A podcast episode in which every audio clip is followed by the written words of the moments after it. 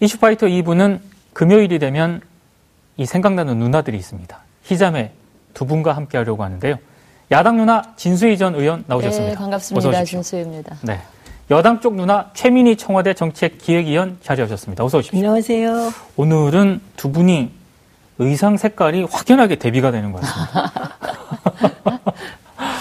아, 저희가 이제 얘기를 해야 될 게 이 얘기를 안 할 수가 없습니다. 워낙에 지금 오늘까지 계속 파문이 번지고 있어가지고요. 5.18 망원과 관련해서 자유한국당이 그세명 의원에 대해서 이제 징계 조치를 내렸는데 이종명 의원만 지금 제명 조치를 내리지 않았습니까? 근데 징계 조치를 내린 후에 더 논란이 좀 커지고 있는 그런 상황이거든요. 일단 이 두 분 누님들께서 이 사안을 어떻게 보고 계신지 한번 총평을 좀 부탁드릴게요. 음. 최민희 전 의원께서. 예, 이게 이렇게 논란이 계속되는 것은 자유한국당 지도부 탓입니다. 네. 왜냐하면 징계를 제대로 확실히 하면 이 논란이 끝, 끝날 텐데 네. 어, 손방망이 징계 음. 그리고 좀 납득이 안 가는 징계. 네. 예, 그리고 어떻게 보면 좀 꼼수 징계이기도 하고. 예. 그러다 보니 자유한국당은 도대체 5.18에 대하여 어떤 생각을 하고 있지? 예, 이런 논란이 계속될 수밖에 없습니다. 예. 그리고 지금 이제 오늘 그 당대표 후보 토론회를 했는데 네네네. 후보들이 5.18에 대해서는 자제했지만 예. 장 외에서는 윤영석 의원이 아, 예, 예. 예, 또 5.18에 북한군이 개입했다는 증언들이 많이 있다. 뭐 이런 얘기를 해서 또 논란을 불러일으키니까 네. 어, 국민들께서 그리고 특히 광주에서는 어떻게 생각하냐면 아, 이게 문제가 된 세 명 의원만 그런 게 아니구나. 음. 자유한국당에 좀 이런 정서가 광범위하게 있지 않냐? 예. 이런 의혹을 갖게 되기 때문에 예. 이 논란은 계속될 것으로 보입니다. 진수희 전 의원께서는 네, 어떻게 보십니까? 저는 그 새 의원의 발언은 제가 네. 뭐 논할 의미나 가치가 없다고 아. 생각하고요. 오히려 말씀하신 대로 지도부의 그 징계 관련한 결정이 예. 오히려 기름을 부은 음. 그런 상황을 초래했다 이렇게 생각을 하고요. 예. 저는 그 당이 그런 결정을 내린 배경으로 들고 있는 게 이제 당원 당규인데요. 그렇죠. 근데 사실은 모르겠습니다. 제가 다른 당 당원 당규에는 그런 비슷한 규정이 있는지 없는지를 모르겠는데 네. 애초에 왜 이런 규정 자체가 거기 들어갔을까 하는 아. 게 제가 좀 그 이해가 안 되고요. 예, 예. 오히려 그런 규정 때문에 지금 아이러니한 상황이 만들어진 거예요. 무슨 예. 얘기냐면 조금 전에도 박정호 기자랑 얘기를 하셨지만 예. 이 파동으로 인해서 지금 한국당의 지지율이 그렇죠. 떨어졌잖아요. 네. 그리고 국민들의 3분의 2 가까이가 잘못됐다라고 네. 징계가 필요하다. 그러니까 제명이 필요하다. 이렇게 하는 상황인데 그러니까 한국당으로서는 한국당에 엄청난 치명타를 가하고 있잖아요. 그 의원들이. 네. 근데 당 해당 행위를 한 그 장본인이 당 지도부가 되겠다, 대표가 되겠다, 최고위원이 되겠다 이렇게 음. 나선 꼴이잖아요. 그렇죠. 이건 굉장히 아이러니하다는 생각이 들고요. 예. 당규를 그 당원 당규를 김병준 비대위원장이 말씀을 하고 계신데 얼마 전에 기억하시겠지만 황교안 전 총리의 전대 출마 자격하고 관련해서 아, 당원 그렇죠. 당규에 안 맞는다, 네네네. 자격 없다 이렇게 얘기하더니 결국은 자격을 그 준 거잖아요. 예, 예. 그때는 당원 당규 위반하는 결정을 해놓고 왜 이번에는 또 굳이 당규를 꼭 지켜야 된다라고 하면서 이렇게 이런 결정을 내리면서 계속 모두 다 같이 지금 자해 행위를 음. 하고 있는 것 같아서 네. 참 바라보고 있는 국민 입장에서 저도 이제 보수 범 보수 진영에 속한 정치인의 한 사람으로서 네. 참 한심하고 답답하고 좀 안타깝습니다. 그러면 저도 궁금한 게 이 지지율이 떨어지고 있다는 걸 자유한국당 지도부가 모를 리는 없을 거 아닙니까? 그럼에도 불구하고 이렇게 그 강경 발언들이 자유한국당 내부에서 계속 나오는 거를 적극적으로 이렇게 제지하거나 대처하지 못하는 이유가 뭘까요? 그게 자유한국당의 현 주소죠. 예. 그러니까 자유한국당이 한때는 뭐 보수 개혁, 네. 뭐 보수 대통합을 얘기했는데 예. 지금 그 보수가 뭔지에 대한 합의가 없다는 거를 적나라하게 보여주는 겁니다. 음. 그러다 보니 어디에 끌려가게 되느냐? 목소리 큰 쪽, 네. 조직력이 있는 쪽의 목소리에 끌려갈 수밖에 없거든요. 예. 그게 이제 태극기 모독 부대인 것 같습니다. 아. 그래서 그 태극기 모독 부대에 끌려가다 보니 예. 어, 이게 자꾸 과격한 발언이 나오고 특히 5.18의 망언이 나와도 당 지도부가 분명한 입장을 취하지 못하는 거고 지금이 당대표 선거잖아요. 네네. 이게 만약에 뭐 총선이라든가 재보궐 선거를 앞두고 네. 이런 문제가 터졌으면 아마도 지도부가 재빨리 수습했을 텐데 음. 당대표 선거라는 거는 사실은 핵심 당원을 상대로 치러지는 선거이잖아요. 그렇죠. 그러다 보니 정리가 쉽지 않은 것 같고 저는 지도부의 우왕좌왕이 참 문제라고 생각하는 게 김병준 비대위원장이 이 문제를 당내 문제라고 얘기하다가 사과하는데 4일이 걸렸습니다. 예. 그리고 나경원 원내대표가 다양한 시각이 있을 수 있다고 표현했잖아요. 그렇죠. 그런데 김순례 의원은 그냥 의원이 아니고요. 원내대변인입니다. 네네. 그러니까 나경원 원내대표의 입이에요. 음... 네, 그러니까 이 점에 있어서 아, 뭔가 자유한국당이 지금 좌표가 흔들리고 있, 거나 그 좌표가 어, 애당초 태극기 세력과 같이 가는가 하는 의혹을 불러일으키기에 충분하다고 생각합니다. 저는 한 세 가지 이유가 있다고 보는데 아하. 왜 당내에서 예. 뻔히 지지율이 떨어질 거를 알면서도 이 상황을 방치하느냐. 네. 일단 말씀하신 대로 첫 번째는 리더십의 부재인 음, 것 같아요. 예. 지금 당의 유일한 선출 권력이 이제 원내대표인데 그렇죠. 그 나경원 원내대표부터도 이, 이 뭐랄까 영이 안 선다고 할까요? 아. 뭔가 이제 그런 게 있고요. 두 번째는 이 지금 전대에 출마한 모든 후보들이 제가 보기에 한두 분 정도 빼놓고는 당의 미래보다는 당장 자신의 어떤 정치적인 미래, 음. 자신이 지도부에 일단 들어가고 보는 게 중요하다라는 당보다는 네. 자신을 먼저 생각하는 이 문제가 있고요. 그 다음에 세 번째는 한 대단한 착각. 인 것이 지금 우리 최 의원님 말씀하신 대로 그 제가 보기에는 한 줌 안 되는 소수라고 보거든요. 네네. 네. 그 목소리 큰 소위 말하는 태극기 부대, 태극기 부대 중에서도 좀 지나친 예. 이런 분들이 마치 그 뭐죠 한국당 당원의 아주 압도적인 다수인 듯 음. 착각을 오히려 하는 거 아닐까 네. 싶어서 네. 그분들의 휘둘리는 거 아닌가 이거는 착각 의 이유라고 보고요. 예. 그래서 저는 이 모든 걸 종합해 볼 때 김병준 비대위원장이 이 일을 새 지도부로 넘길 일이 아니고요. 예. 자신이 비대위원장 고만두면서 이거는 깔끔하게 그 결론 내리고 해결하고 그 그만두셨어야 되는 게 맞다. 그래야 김병준 음. 비대위원장에게도 정치적인 미래가 있었을 텐데 네. 좀 아, 제가 안타깝다는 표현을 제가 되도록 안 쓰려고 하는데, 왜냐하면 네. 황교안 전 총리가 요새 무슨 문제가만 있으면 기자들을 하는 질문에 모든 걸 다 안타깝다라고 표현을 하신다 네. 그래가지고 제가 안 쓰려고 그랬는데, 하여튼 좀 안타깝습니다. 네, 저 아. 말은. 네. 그러니까 적어도 5.18을 모독하는 발언, 5.18 망언을 한 사람들이 지도부가 되는 거는 안 된다 정도는 네. 그 당원 당규를 기계적으로 해석해서 그것도 모순, 좀 아까 말씀하셨듯이 모순이 있는데 예. 해석해서 어, 말하자면 징계를 유예할 게 아니라 네네. 김병준 비대위가 그 두 사람은 그 양김 씨는 어, 당 대표 선거나 최고위원 선거에 나올 수 없다. 음. 나오지 마라. 이런 정도의 결기는 보여줘야 된다는 말씀이죠. 그러니까 차기 예. 지도부는 당장에 이게 김순례 의원 같은 경우 최고위원이 되면 되는 대로 안 되면 안 되는 대로 안 됐을 경우 생각해 보세요. 예. 지도부가 들어서자마자 당 의원을 징계부터 하고 시작하는 거거든요. 그렇죠. 예, 그러니까 그게 면이 안 서죠. 예. 또 만약에 최고위원이 됐다고 생각해 보세요. 예. 그럼 최고위원을 징계할 수 있겠습니까? 음. 그러니까 이렇게 차기 지도부를 정말 시험에 빠뜨리는 이런 상황을 방치하는 거는 네. 진짜 리더십이 부재한 거죠. 아. 근데 어떤 분은 그 5.18 이 망원 파문과 관련해서 지금 자유한국당 전당대회가 그 당대표가 누가 되느냐가 중요하다기보다는 오히려 그 김진태 후보 있지 않습니까? 이분의 득표율이 두 자릿수로 되느냐, 뭐 이걸 굉장히 중요하게 보시는 분들도 있더라고요. 두 분은 좀 어떻게 보십니까?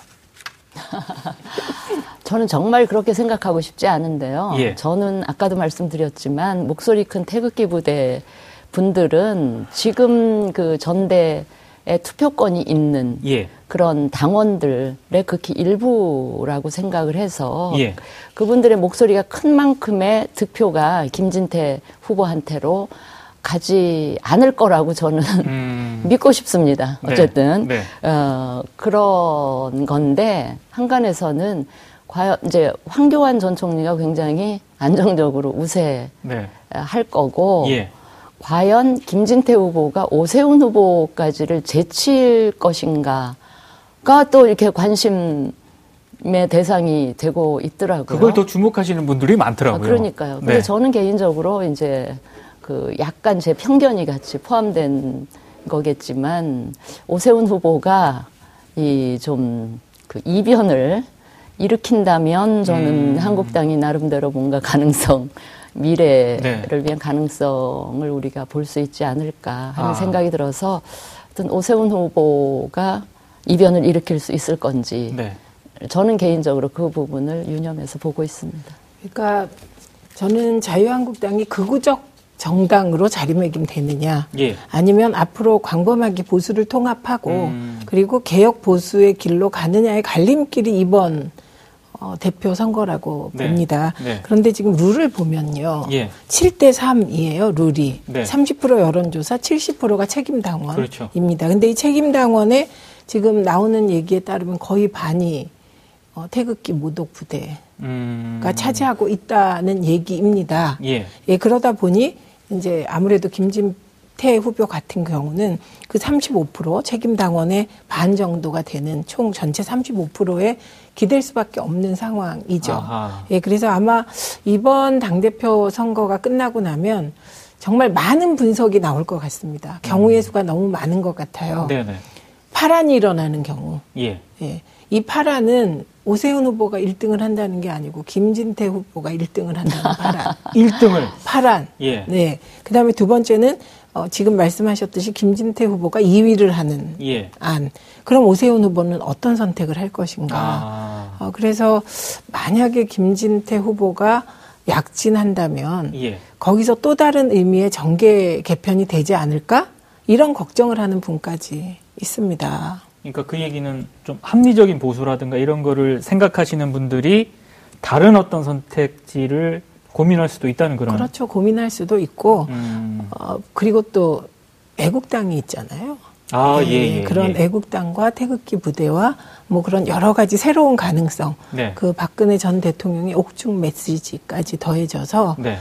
어, 사실은 일각에서는 박근혜 대통령의 옥중 메시지가 또 다른 친박 연대를 꿈꾸는 게 아닌가 하는 지적까지 나오고 있기 때문에 음. 아, 지금 이 자유한국당의 당대표 선거 결과가 네. 지금 어떤 후폭풍이나 어떤 나비 효과를 가져올지 예. 예, 진짜 저도 귀추가 주목됩니다. 아. 근데 지금까지로 봐서는 그럼에도 불구하고 황교안 전 총리가 당대표가 되면 박근혜 전 대통령의 영향력은 예.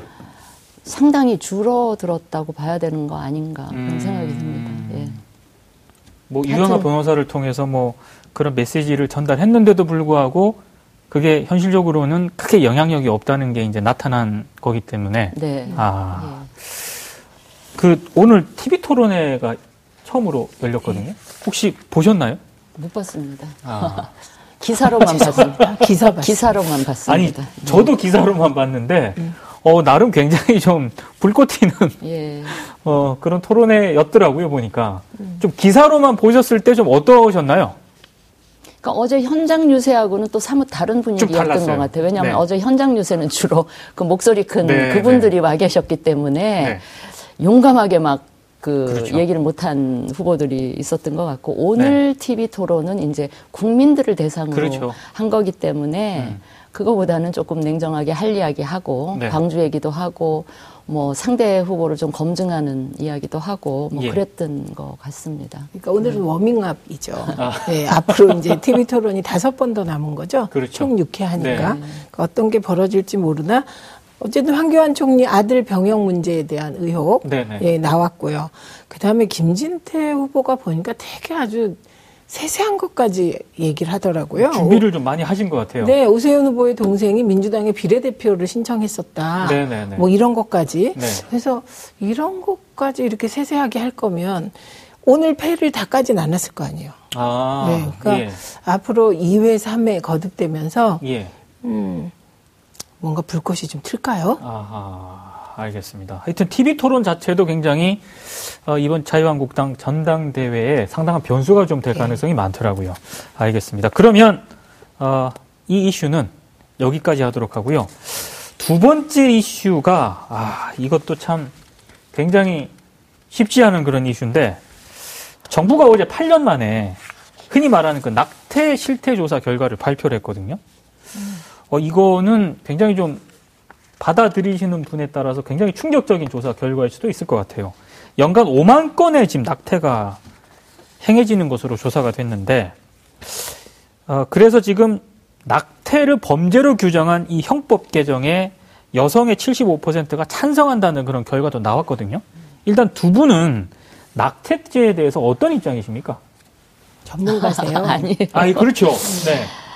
아, 굉장히 힘든 논란이 네네. 되는 이슈인데 이제 여성들 입장에서 보면 일단 이제 기본적으로 그 여성의 몸하고 관련된 그렇죠. 부분이잖아요. 그래서 성적 자기결정권, 여성의 몸에 대한 자기결정권의 관점에서 접근을 하면 예. 지금처럼 그 아주 소수의 경우에 한해서만 그 낙태를 허용하고 있고 그 이외에는 다 지금 불법인 그렇죠. 거거든요. 네. 예, 그거는 지금 여성들의 인식 바뀌어진 사회적인 분위기를 제대로 반영하고 있지 못하다. 그리고 예. 이 낙태를 한 경우 이제 불법이라는 게 들어 이제 이렇게 적발이 되면 결국은 남성들에 관해서는 죄를 물을 수가 없고 그 여성들과 그 시술을 한 의사들만 네. 처벌을 하게 되는 이런 상황이에요. 이것도 예.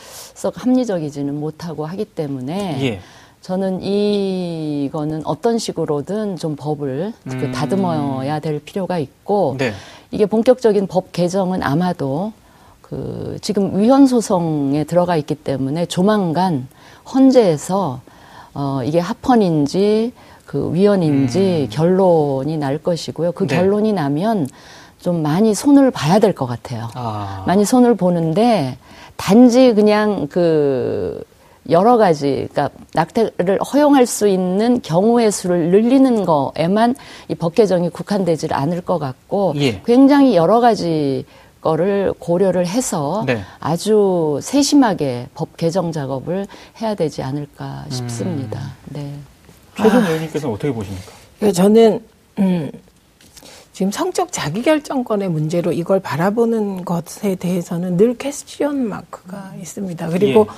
어, 지금 말씀하시는 거에 다 일리가 있고 동의를 하면서도 동의하면서 찔리는 데가 있습니다, 분명히. 아, 아, 생명에 관한 네, 문제니까. 이게 또 생명에 관한 문제도 분명히 중요한 그렇죠. 것이거든요. 네. 그래서 어, 그런 걸 전제로 해서 어, 제가 느끼는 좀 불공평함은 어, 아이를 가지고 어, 아이를 낳을지 말지 결정하고 예. 이 과정에서 모든 책임을 여성이 져야 되는 것이잖아요.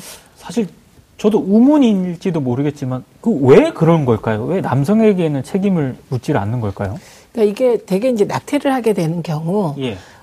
어, 이게 부부가 합의를 해서 아이를 갖게 되는 경우 낙태하는 경우는 드물잖아요. 그렇죠. 예. 그 경우는 이제 부부가 책임을 지는 건데 예. 그렇지 않은 경우가 많이 있겠죠. 음. 예, 그렇기 때문에 어, 여러 가지 경우의 수들이 있을 것 같습니다. 그러니까 네. 여성들 입장에서는 한편으로는 찔리면서 다른 한편으로는 억울할 것 같아요. 음. 예, 그리고 이 낙태죄도 이렇게 보면요. 예. 여성에게만 책임을 물어요. 그리고 예. 의사에게 예. 시술한 의사에게 책임을 묻는 거거든요. 예. 그러니까 이 부분에 대한 부당한 부당함에 대한 인식이 있기 때문에 여성 75%가 예.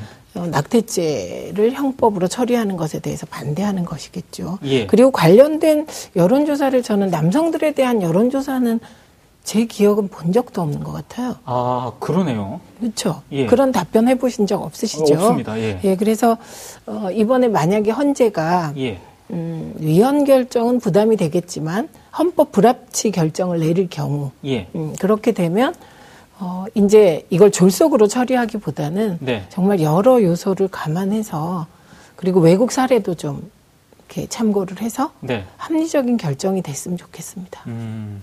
근데 지금 예. 보건사회연구원이 온라인 설문조사를 통해서 예. 집계한 거는 5만 정도 지금 4만 9,700여 건이니까요. 네네. 이거는 뭐 턱없이 과소 집계됐다고 음. 볼 수밖에 없고요. 예. 실제 이제 산부인과 협회 에서는 한 40만 정도 될 거다 이렇게 추정을 하거든요. 40만요? 네, 왜냐하면 이제 각 산부인과 협회 산하에 예. 산부인과에서 실제 이루어진 시술이 이루어진 아. 걸 아마 집계한 것 같은데 예. 뭐 40만까지는 안 되더라도 5만보다는 훨씬 많은 그런 그 낙태 시술이 있었을 거라고 저는 그 짐작을 하고요. 네. 저는 이제 그걸 보면서 제가 그 통계는 지금 안 갖고 들어왔는데 1년에 네. 우리 지금 굉장히 저출산이 그렇죠. 가속화되잖아요. 예. 작년 1년 동안 태어난 태어난 출생아 수에 비해서 이 낙태 당한 아이 수가 훨씬 더 많지 않겠나 아. 싶어가지고 이 낙태한 아이들이 너무나 아깝다 그럴까 너무 소중한 거예요. 그런 느낌이 하나 들었고요. 두 번째는 그 같은 여론조사에서 왜 낙태를 할 수밖에 없었느냐를 예, 예. 물어본 예. 그 예. 답변이 나오는 게 일단 그 뭐죠 저기 경제적으로 어려워서 그 다음에 직장 생활, 사, 아. 어, 사회 생활이 어려워서 그 다음에 네. 세 번째가 이제 이 그 자녀들 그 나이 터울 때문에 어, 뭐 그런 게 있어요. 문제, 사회 활동. 예. 근데 저 굉장히 여러 가지인데 예. 이렇게 비슷한 것끼리 묶어 보면 경제상 양육 어려운 게 32.9죠. 그다음에 예. 아 자녀 계획상 원치 않는 게 31. 그다음에 사회 활동에 지장을 받는다가 33이에요. 네, 네. 저게 이제 압도적 다수를 차지하고 있는데 예. 그다음에 저기 보시면 저기는 안 나왔는데 그 임신 중절을 경험하는 나이가 평균 연령이 28세 정도로 나와 있어요. 그거는 뭐냐면 둘째, 셋째 아이를 가져서 임신 중절을 하는 것보다는 네네. 첫 아이 때 낙태를 하는 경우가 압도적으로 많다는 아, 의미거든요. 예, 최근에 예. 이제 또 결혼 연령이 늦어지는 거를 네네. 감안하면 그렇다는 얘기는 뭐냐면 많은 여성들이 과거와는 달리 맞벌이를 해야 하고 예, 예. 일 가정을 양립하고 싶은데 그게 사회적인 지원 시스템이 대단히 이제 음. 불충분하기 때문에 아예 28세 정도, 그러니까 막 커리어를 시작해서 정착되는 그 시기에 아. 경력 단절을 두려워하는 거예요, 여성들이. 예, 예. 경력 단절이 되면 나중에 불이익을 받을 걸 염려해서 네. 첫 아이 갖는 거를 낙태를 하고 뒤로 늦추는. 그래서 이 여론조사에 관해서 우리 복지부는 정말 정책 그, 그걸 입안을 할 때 이 부분을 아주 세심하게 음. 반영을 해서 어, 좀 정책을 디자인할 필요가 있다 이런 그러니까 말씀을 드리고 싶어요. 지금 말을 받아서 예. 그러니까 지금 이제 현실적으로 낙태를 하는 이유는 네. 경제적인 이유, 터울 예. 조정, 뭐 이런 현실적인 이유인 거거든요. 예. 근데 법이 허용하는 낙태 요건은 완전히 동떨어져 있는 겁니다. 아하. 법이 허용하는 낙태 요건은 첫째는 원하지 않는 임신, 네. 강간 등, 음. 그다음에 두 번째는 태아가 이상이 있을 때, 그다음에 세 번째는 산모의 건강에 문제가 있을 때 아. 등등으로 제한되어 있는 거예요. 그러니까 법 법이 허용하는 낙태 범위하고 예. 현실에서 낙태를 하는 이유의 갭이 우리나라는 너무 큰 것이죠. 그래서 예. 이제 지금 사실은 쟁점을 좁히면 그런 경제 사회적 이유로 어, 낙태를 하는 것을 허용할 것인가의 문제로 좁혀지는 겁니다. 이게. 음. 그래서 대부분의 이제 OECD 국가 중에 미국을 비롯한 예. 어, 대다수 나라들은 이런 사회 경제적인 이유의 낙태를 허용하는 쪽이죠. 예. 예, 우리나라 같은 경우는 아닌 쪽인 거죠. 일본도 아. 닌 것으로 되어 있는데. 네. 그러면 지금 아까 그 모자 보건법 예, 예. 이걸 그래서 개정해야 된다라는 네, 요구가 네. 지금 많이 나오고 있는 거라고 봐야 되는 거네요. 그렇죠. 그러니까 모자 보건법 상에 예. 낙태가 법적으로 허용되는 경우는 지금 최 의원님이 나열하신 네네. 그 경우 외에는 다 불법으로 아, 되어 있거든요. 예. 이게 이제 사회적인 그 변화, 인식의 변화, 지금 그 여성들의 어떤 요구 이런 거랑 많이 동떨어져 있다라는 네. 판단에서 지금 그 법 개정의 필요성이 많이 대두가 되고 있는 그 거죠. 뿐만 아니라 예. 낙태와 관련하여 사실 이 법이 되게 엄격한 거죠. 그렇죠. 그러니까 낙태하는 여성의 경우도 이게 실형을 선고할 수 있을 뿐만 아니라 의사의 경우는 실형밖에 없다는 거잖아요. 음. 그러니까 되게 엄격한데 사실상 아까 5만 건 정도의 낙태가 있다 그랬잖아요. 매해. 네. 그런데 낙태 관련하여 실형을 선고받은 경우는 한 건밖에 없다고 하니 현실에서도 작동하지 않는다고 봐야 되는 거죠. 그러네 이게 사실상 뭐 사문화된 법이라고 하면은 좀, 좀 과한 표현이지만, 네, 네. 어, 좀 그러네요, 진짜. 음. 어떤 식으로든 개정이 필요한 부분인 것 같습니다. 그러니까 지금 남성이셔서 이 문제에 예. 대해서 굉장히 조심스러우시죠. 예. 예, 그런데. 너무 조심스럽습니다, 지금. 예, 예. 그런데 어쨌든 헌법 불합, 불합치 판결이 난다면. 네.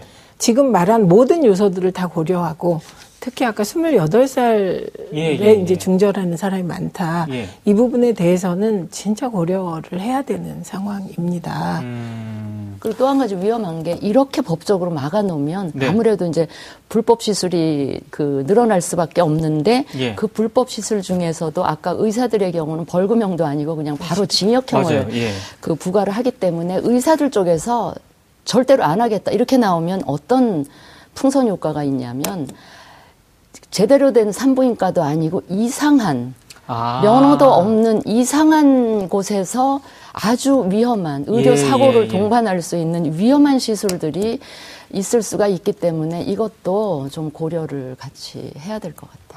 아. 네. 그리고 약으로. 그렇죠. 우리나라에선 판매가 금지된 네, 네, 네. 어, 낙태할 수 있는 약, 임신 중절용 음. 약이 SNS를 통해서 유포되고 있다는 거 아닙니까? 그러니까 음성적으로 그런 것들이 막 퍼질 가능성이 많다는 그런 얘기인데요. 그렇죠. 그러면 여성의 몸은 더 망가질 수밖에 네. 없는 음. 이런 상황. 음. 그러면 이제 마지막 질문인데요. 음. 헌법재판소가 조만간 그 낙태죄 위헌 여부를 이제 결정을 한다고 하거든요. 이게 지난 2012년에는 4대4. 4대4였습니다. 4대4로 합헌 결정이 내려졌는데 물론 이걸 전망하는 게 굉장히 무의미하긴 합니다만 이번에는 좀 어떤 결정이 내려질 것으로 좀 예상을 하시는지. 좀 예상하기가 조심스럽기는 한데요. 네. 지금 아홉 분 현재 재판관 중에서 여섯 분 정도가 네. 이제 같은 의견을 네. 내셔야 되는데 그 중에 한 두 분 정도는 확실한 그 공개된 입장 표명이 있으셨고 네, 나머지 네. 분들은 네. 입장이 알려지지 그렇죠. 않고 있는데 두 분 정도는 또 여성 재판관이 계시죠. 예. 그래서 그 법조인들 사이에 조심스러운 그 예측이긴 하지만 예. 이번에는 좀 그 뭐죠 위헌 위헌은 아니고 음, 음. 헌법 불합치, 불합치 헌법 불합치. 아, 불합치. 예, 예. 왜냐하면 위헌은 이제 법을 빨리 바꿔야 되잖아요. 예. 그러니까 강제하니까 부담이 되니까 헌법 불합, 불합치 정도 날 거라고 보는데 예.